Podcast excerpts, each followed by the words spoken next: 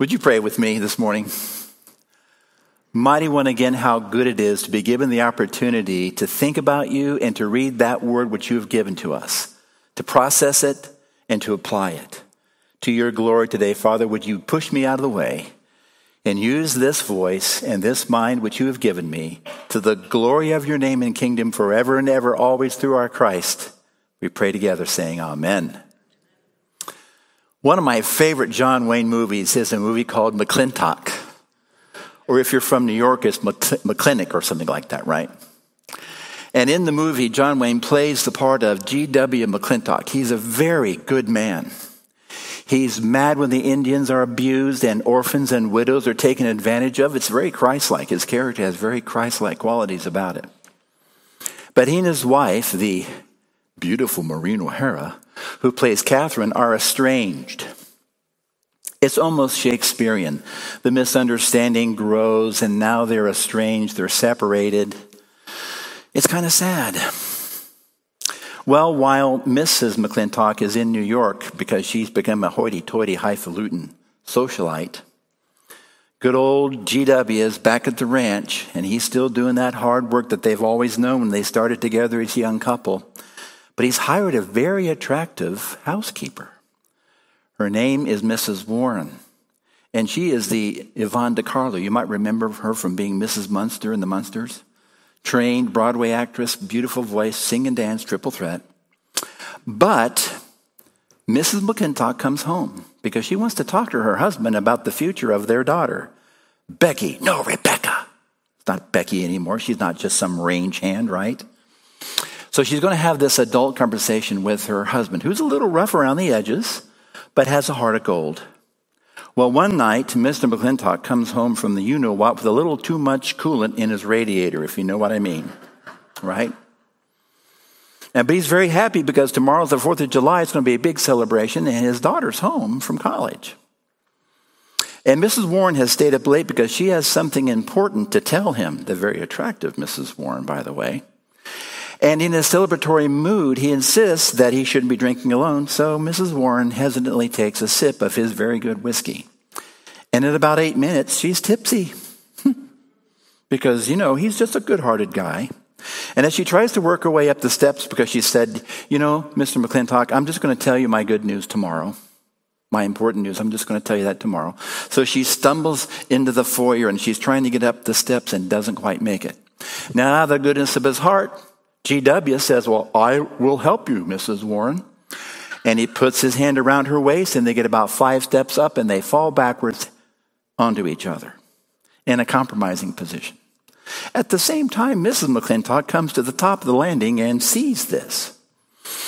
Oh, we're so near to having a reconciliation, but now she sees her husband in this compromising position. She comes down the steps and she raises her finger and she goes, and John Wayne says these immortal words now, Catherine, are you going to believe what you see or what I tell you?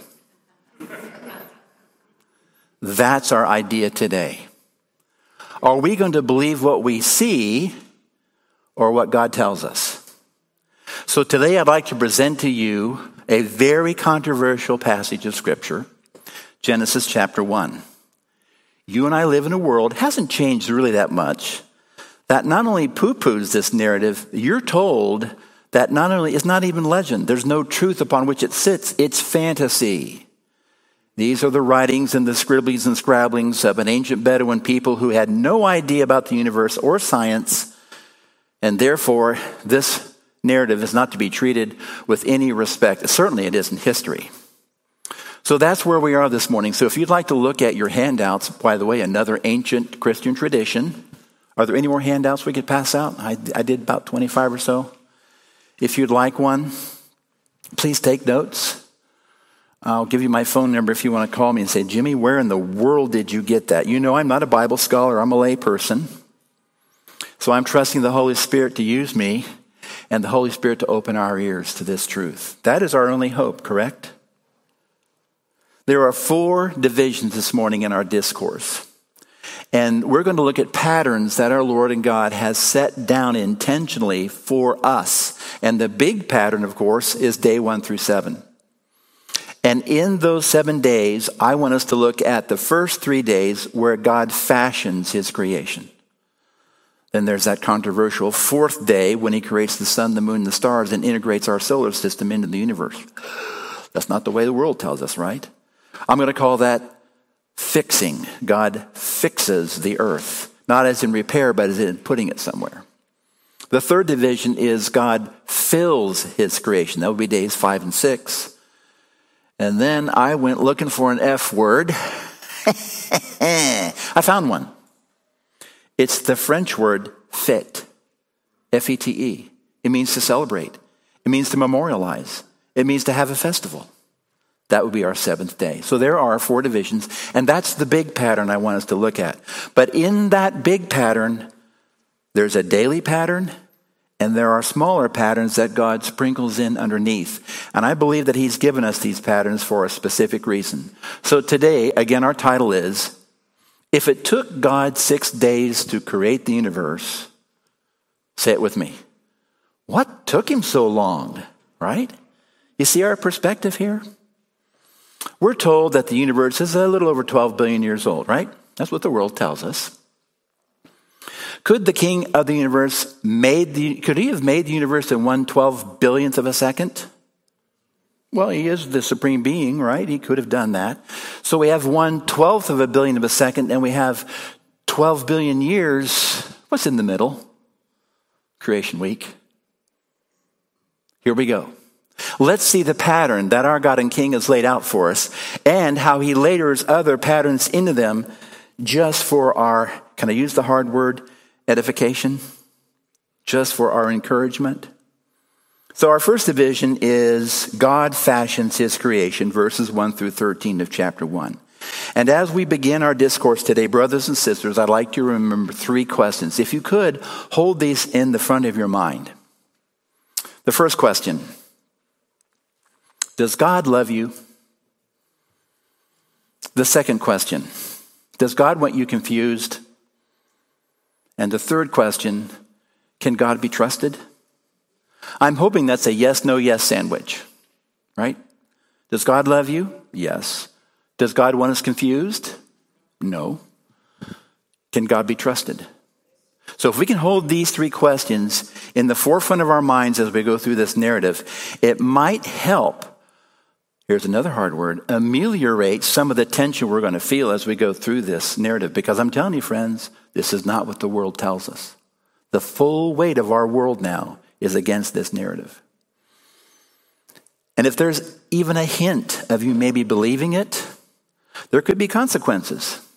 In academia, you might not be vetted as a professor. At your work, you may lose friends or family members. You may be looked upon as an anti scientific, anti intellectual, superstitious rube because you would dare to consider what we're going to read today as history. So here we go. First division. God fashions his creation. Day one, verses one through five. You'll notice here in the first verse that God's Spirit, oh my gosh, God's Spirit, there's a clue here. Maybe we're going to talk about the nature of our God, but God's Spirit hovers over the waters. And you see, I'm, I'm working from the New International Version today. There is an idea here that something is formless, empty, and dark. Okay? Formless, empty, and dark. We could say chaos, lack of order, no hierarchy. If you think about this for a moment, this is not what we see in the universe today, friends. In science, there's this thing called the second law of thermodynamics. It's entropy. That just means things get colder, darker, and slower. That's what we see. Your car battery, if you don't charge it, it goes dead. When your car battery is charged, it's ordered. If you don't charge it, it decays into disorder. You know, all the positive particles are one side of the cell, and all the negative particles are on the other side. And when you start the car, red rover, red rover, they cross. And that's where you get your energy. Well, if you don't keep that battery in order, charged, it will eventually what? It'll go dead. But here's the king of the universe bringing order out of chaos, which is exactly opposite of what we see in our world today. It's as if God is the creator of the laws of nature, and now he's even violating one to start everything by pulling out of chaos order. Can you imagine how much power that takes? To take that which is not and make it that which is?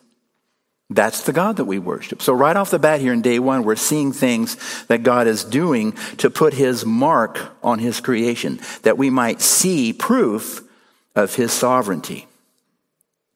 Hey, just an aside, I found this pretty interesting on some research I was doing this week. There was a man named Herbert Spencer. He lived from 1821 to 1903, and he was a very, very popular contemporary of Charles Darwin. As a matter of fact, Mr. Spencer is the guy who coined the phrase survival of the fittest. He wrote prolifically. He was a very popular and well known author. He took the basics of Darwin's ideas and really began to apply them to psychology and sociology and finances. He really was a spokesman for evolution. Well, he had a project. He had this project which basically he was going to create a pattern here, and he called it the five categories of everything. He wanted to as to make as few categories as possible that he figured you could put everything in the universe into. Does that make sense? He wanted to organize five or six or seven categories, and in those categories, he wanted to put everything we could think about in one of those categories. And here they are. Mr. Spencer's categories came out to be time, force, action, space, and matter. In that order, by the way. So here's a 19th century agnostic. Here's a quote from one of his works. He did not believe in theology. He considered, to do, he considered theology to be the impiety of the pious. In other words, hypocrisy of the hypocrites, right? So his five categories are time, force, action, space, and matter. Look at Genesis chapter 1, verse 1 for me. You ready? In the beginning, time, God, force, created, action, the heavens, space, and the earth, matter. Mr. Spencer's kind of a little bit behind God, isn't he? As we move on down, down into Genesis 1 through 3, we see that there is a pattern in the creation week, and each day also has a pattern built into it. We see at least four elements in each of the six days of creation. One element is there's a report on the activity that God is doing for that particular day. There's a list of the things that God does. And then there's a phrase there was evening and there was morning. How would we say that in modern English? And the sun set and the sun rose, right? Evening and morning. What is between the sun setting and the sun rising? Nighttime. Oh my gosh, Jimmy, it's just the first day. There's no sun, there's no moon, there's no stars. And yet there seems to be an evening and a morning, night and day. Ooh, how can that happen? Hmm, let's talk about that, shall we? Another element we find in that sequence of the day is that there's going to be a self report. God's going to grade himself on the work that he's done that day. And then there's going to be a number, one through six, and there's going to be the word day. So each of the six days of creation is organized in that pattern. So now we have a pattern within a pattern, don't we? We've got the seven day pattern, we've got a daily pattern, and then God's going to start sprinkling in some other patterns just to keep us interested. Jesus, or I'm sorry, God, yeah, it is Jesus. He is the creator and sustainer of the universe, isn't he? God then takes in verse 3 and says, Let there be light. That suggests to us that the power of God's creative urge is his voice. it's pretty powerful, isn't it? I was reading in the Revelation recently, and when Jesus returns, there's going to be this huge battle between good and evil. And you know how Jesus is going to absolve, how he's going to win that? It's going to be with, it says in the Revelation, with the breath of his mouth. You know what that means to me? That's how God's going to defeat our enemy. Oh, that's so humiliating for the bad guys, isn't it? Well, here we see that breath in a sense, that word, the power of, of God Himself coming out through His mouth and creating something out of nothing. Now, when we say something out of nothing, let's be careful. We're saying something physical out of something not physical, okay? Because something is there, right? The Lord God Himself, the first realm, everything that is infinite is all here. He's just going to move into a different realm that we call the natural realm. But the Lord says, Let there be light. There is so much mystery in light. Did you know that? Did you know that light can manifest or show itself as a particle or as a wave? Well, make up your mind. Are you a particle or are you a wave? I don't know. I'm both. Light is both. As a matter of fact, there's an experiment in quantum physics called the slit experiment. The light comes out of a light gun as a particle. It hits a wall with two slits in it. The slits segregate the particles, and there's a receiving sensor on the back side of the wall. And guess what the receiving sensor records as the light comes through the slit? Not particles, waves. Well, make up your mind are you a particle or a wave? Both. So, right off the bat, God has created something that is really mysterious to us, isn't it? As a matter of fact, the word here, light, can also be translated as vibration or motion or energy. So, one of the first things our Lord God does is He introduces energy into His creation, light into His creation. There's also a clue here that, my friends, the Spirit hovering over the darkness is the Spirit of God. We'll talk about that as we get to day seven. There's evening and there's morning on the first day with no sun, moon, and stars. We'll talk about that on the fourth day, shall we? So, day two, which is verses six through eight, we see that the Lord God is now going to create something else, and that is what we call the atmosphere or the sky. Now, already we have liquids, right? The Spirit was hovering over water. There's this chaotic mass. So, the Lord God's already created liquids. And now we're going to see him creating what?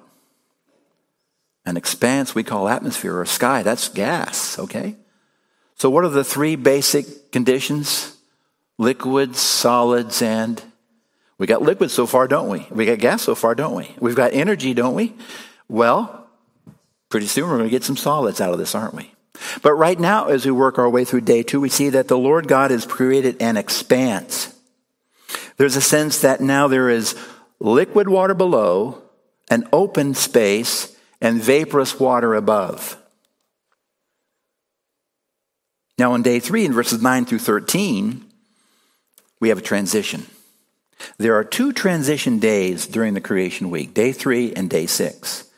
And what marks a transition day is you get two goods. We get two goods in day three, and we get two goods in day six. Now, what's the transition here from day three to day four?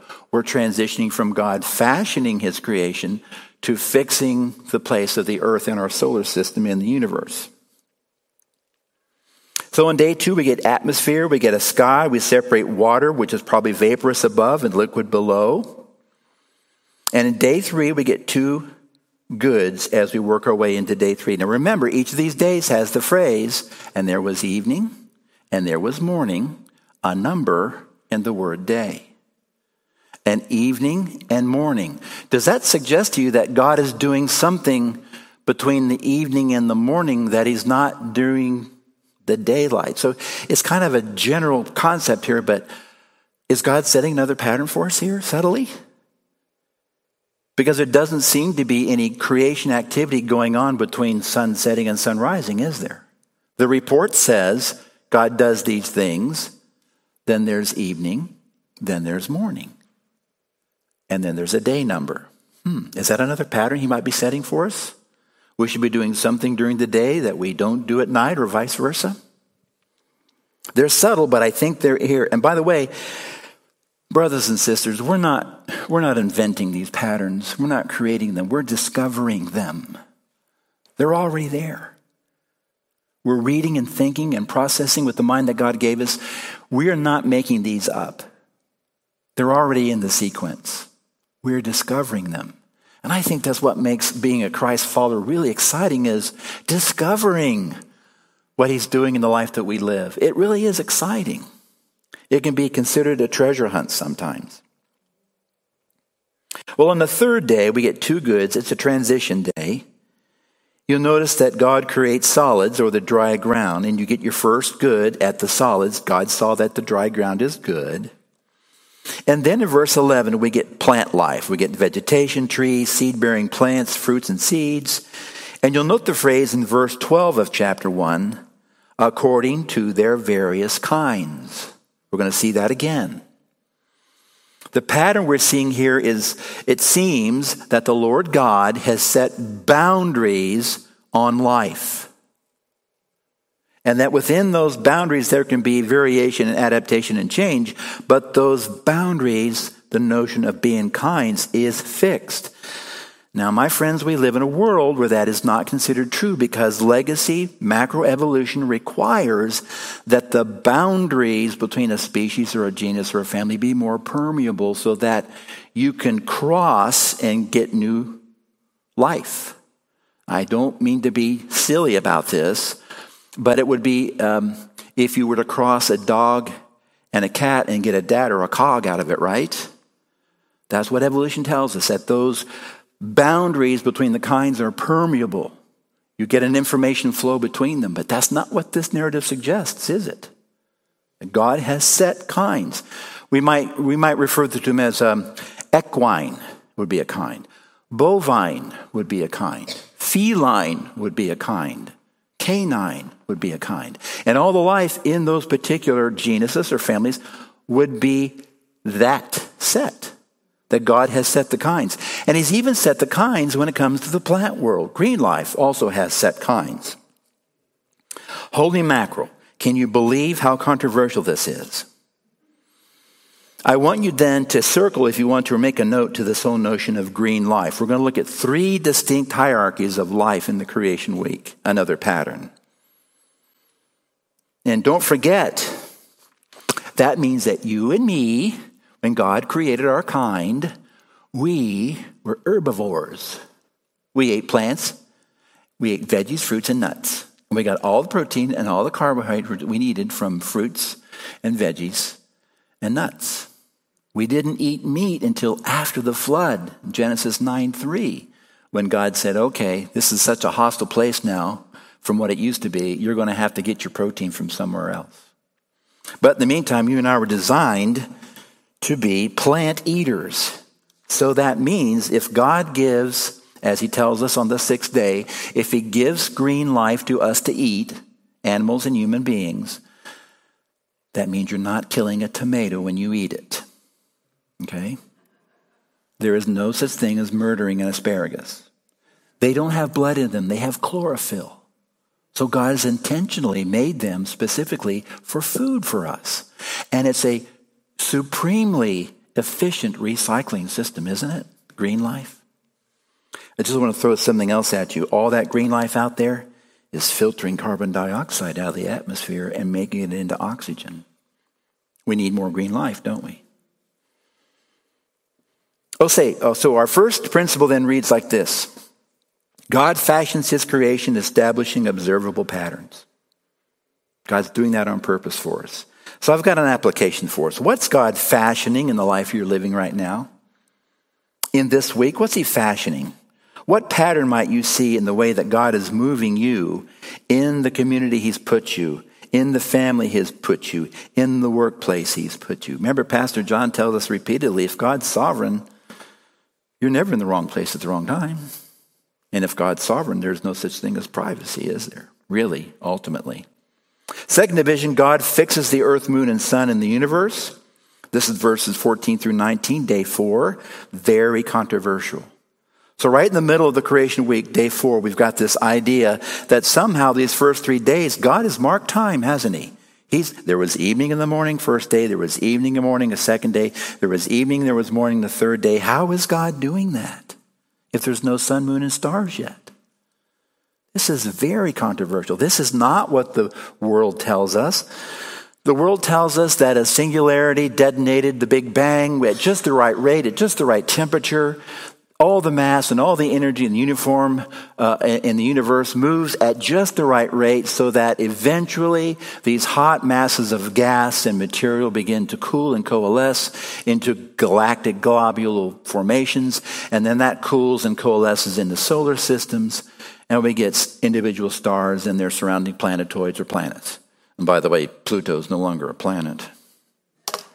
I don't know what to do. I don't know what to do.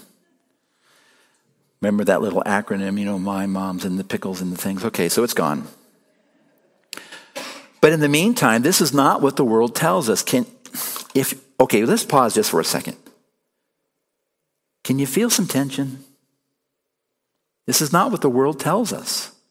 The full weight of the world says this is not what happened. There was no suspension of time, space, or matter, and then a fourth period of time when the entire universe is constructed and lit by this supreme being, and then the orbit of the earth and the moon and its star is integrated into that universe. That's not how it happened.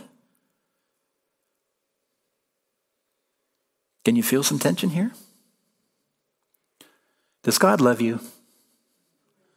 Does God want you confused? Can God be trusted? Do you know how radical that is in the world we live in today? You and I are called by the Holy Spirit to observe this as God's record of what happened when no one was there to see it happen. This is dangerous, in a sense, isn't it? Well, day four, God's going to create the heavenlies. Now, just as a quick, if you turn there with me, if you're looking at verse 14, what is the purpose of the sun, the moon, the stars? What's the purpose? A big clock, right? God has put a big clock in the heavens for us. Now, why would the king of the universe put a big clock in the sky for you and me? Probably because time is important to us. You know, if you and I call ourselves sentient, sentience means that we are aware of ourselves. But I'm going to tell you right now, I was feeding Susie's horses this morning. They're aware of themselves, believe me. You know, Fabio, I get to go first. Bo, I to go first. No, they're, they're aware of themselves. But there's something special about you and me as being human beings because not only are we self aware, we are aware of ourselves in the stream of time, aren't we? That's part of being created in God's image, I believe. So our good God and Creator put into the skies a clock for us. That's one of the primary purposes of the heavenlies. Now, how do we figure out what a day is? Our planet rotates around its own axis. It takes about 24 hours, right? How about figuring out a month? The moon. From new moon to moon, new moon is 28 days. That's about a month. You string a couple of those together, you get a season, right? Ah, what about year? You can do that. Hey, you know, I, I was looking over there on the horizon, and a while ago the sun raised at the very same place. Exactly. I'm going to put a stake in the ground right there. Come around about another. Hey, it's coming up right there again. That must be a, hmm, what is that? Let's call it a year, right?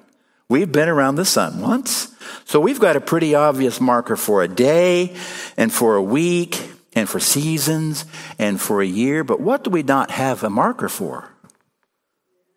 Seven day a week? Where'd that come from? Let me, show you something. If this was an evolutionary process, I probably would have come up with a five, a base five system or a base 10 system. See that? I don't think I would have come up with a base seven system. Would you? Now, I got some extra things out here. I'm going to put them all together. And either five or 10, but I don't think seven. I'm wondering if the pattern of the seven day week is imposed on us by God, just like language. That God's saying, hey, here's some more evidence that I'm in charge of even the calendar. I'm going to give you obvious markings for the day and for the month and for the seasons in the year, but when it comes to the week, this is what you got. In 1793, just after the French Revolution, these guys got the great idea we're going to start our own calendar. It was called the French Republican calendar. Let me read how it worked to you.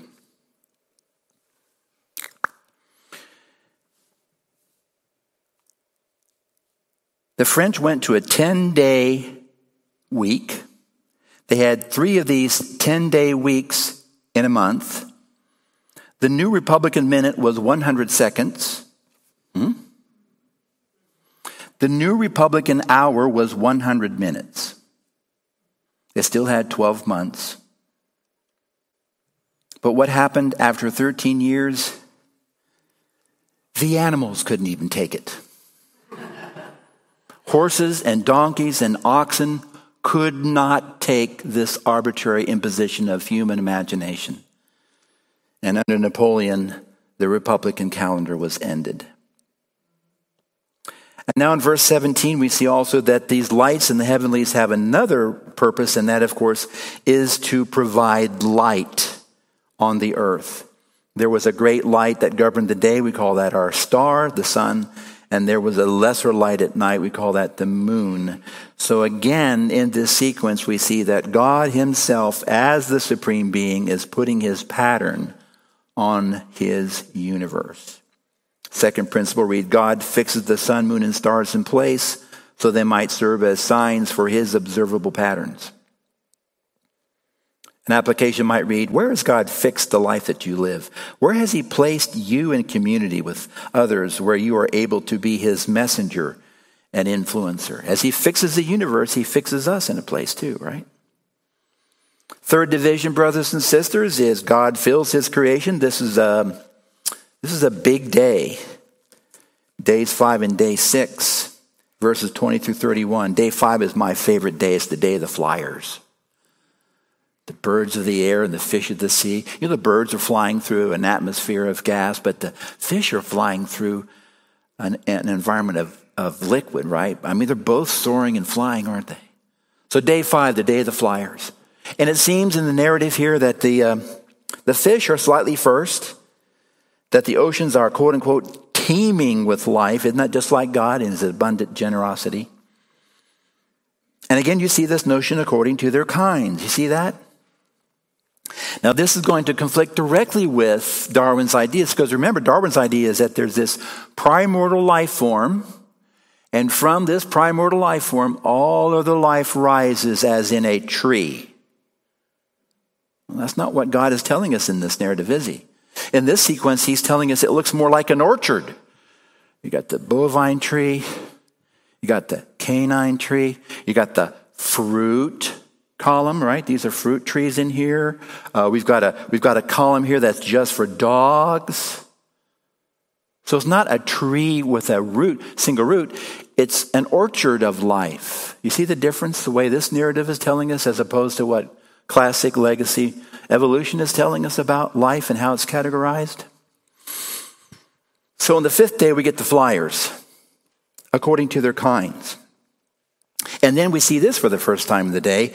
We see this that God blesses these organisms and says, multiply. On the sixth day, again, God is filling his creation now. We've gone from fashioning to fixing, excuse me, to filling.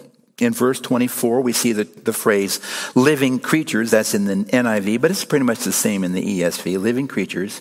And again, they're created according to their kinds. And in the bottom of verse 24, you see there's already a differentiation. There's livestock, which is domestic animal life. There are creatures that move along the ground, that would be creeping life, including insects. And then there's wild animals. The notion is wild animals. It's almost as if God has designed certain families and genus and species to be tamed or to be in closer relationship with us. And the wild animals seem to be out on the periphery. They're just there maybe for beauty, I don't know. But there is a sense that God is setting a pattern, even in the animal world, in the relation to human beings who aren't here yet. Isn't that just like our God to be so intentional and so thoughtful?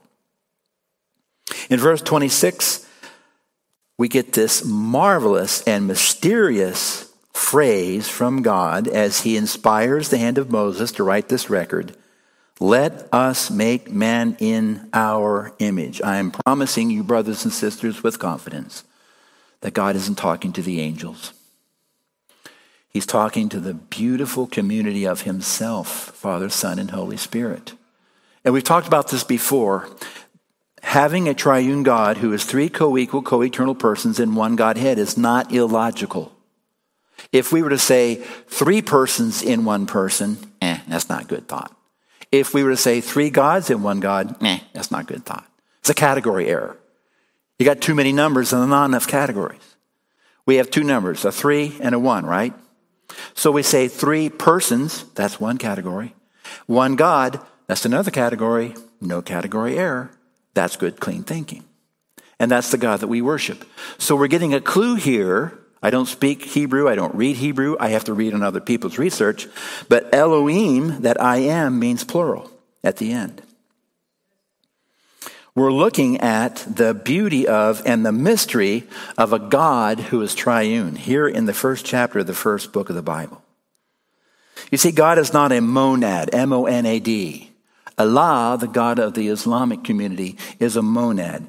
He and He alone. As a matter of fact, the most serious sin in Islam is the sin of shirk, and that is ascribing a partner to Allah.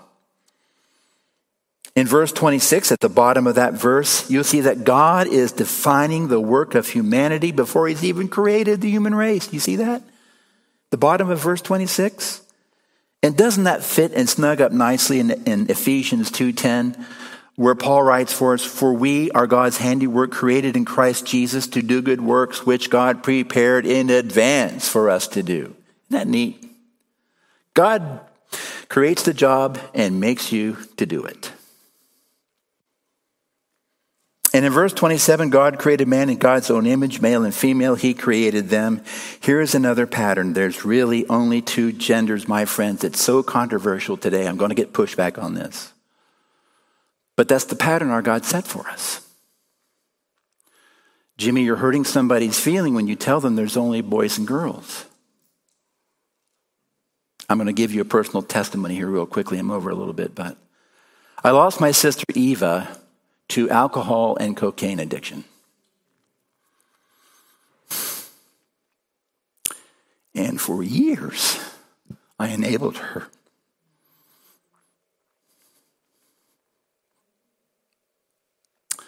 I told her what she wanted to hear instead of the truth. And it killed her. By the time we thought about intervention, it was really almost too late. If you tell someone what they want to hear, you're helping yourself. But if you tell them the truth, you're helping them. There's only two genders. God set the pattern. Let's lovingly and gently care for those who are confused about their gender as Jesus deals with us. And let's not lie to them anymore by using a gender or a pronoun that they want. You're, you're just participating in their confusion.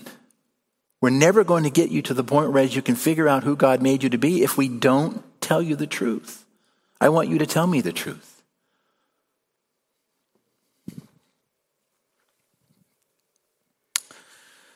Male and female, God made them.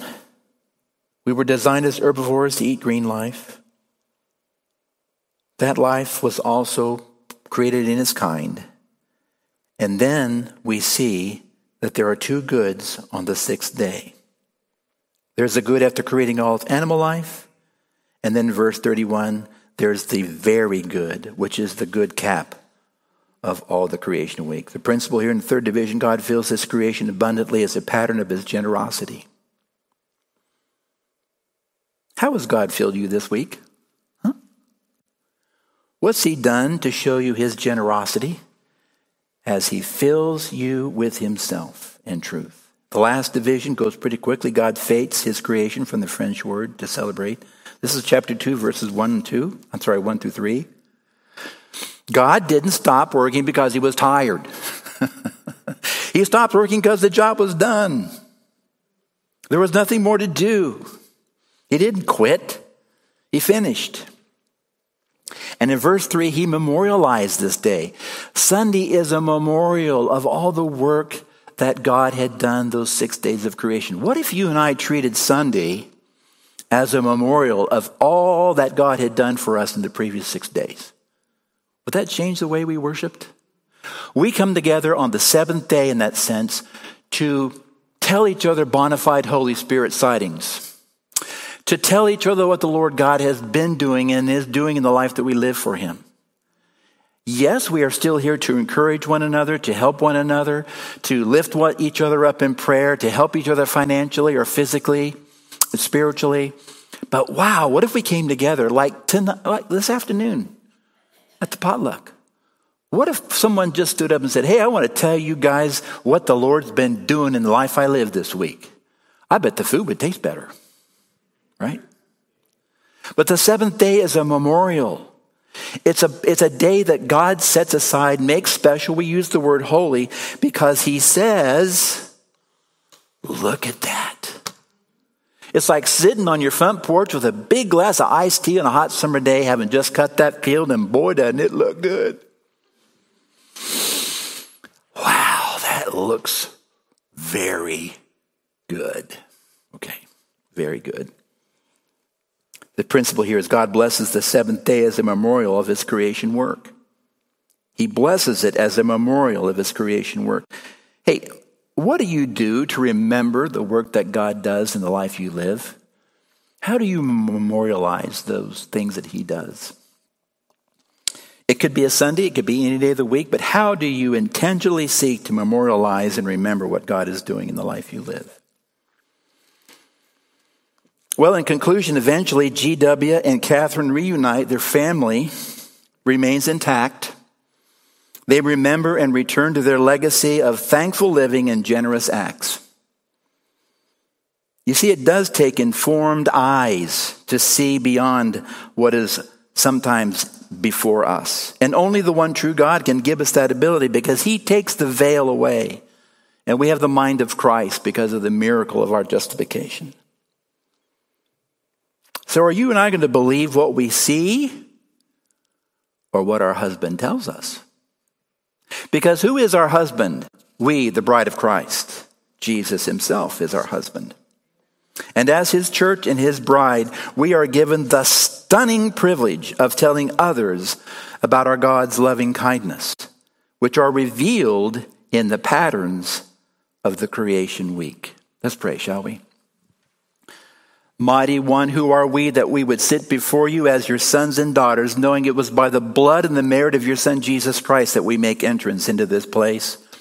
Glory and honor, power and beauty to you and you alone, Father for giving us these patterns and showing us your love and affection for us by what your son Jesus did on that cross.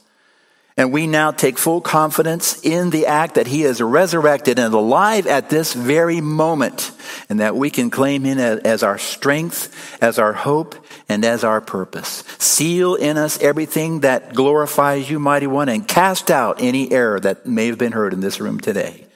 For the sake of your son, we seek your face and favor and say together, Amen. And now we get to go downstairs and, right? May God be praised. Thank you for joining us today. We'll see you in a week. Six days. Celebrate next Sunday. Pastor John back here again. If you were blessed by the service, let me ask you to do us a favor. Would you click on the like button below that little thumbs up? If you're listening on SermonAudio, perhaps you can comment or even share the sermon with someone else. We'd love to hear from you.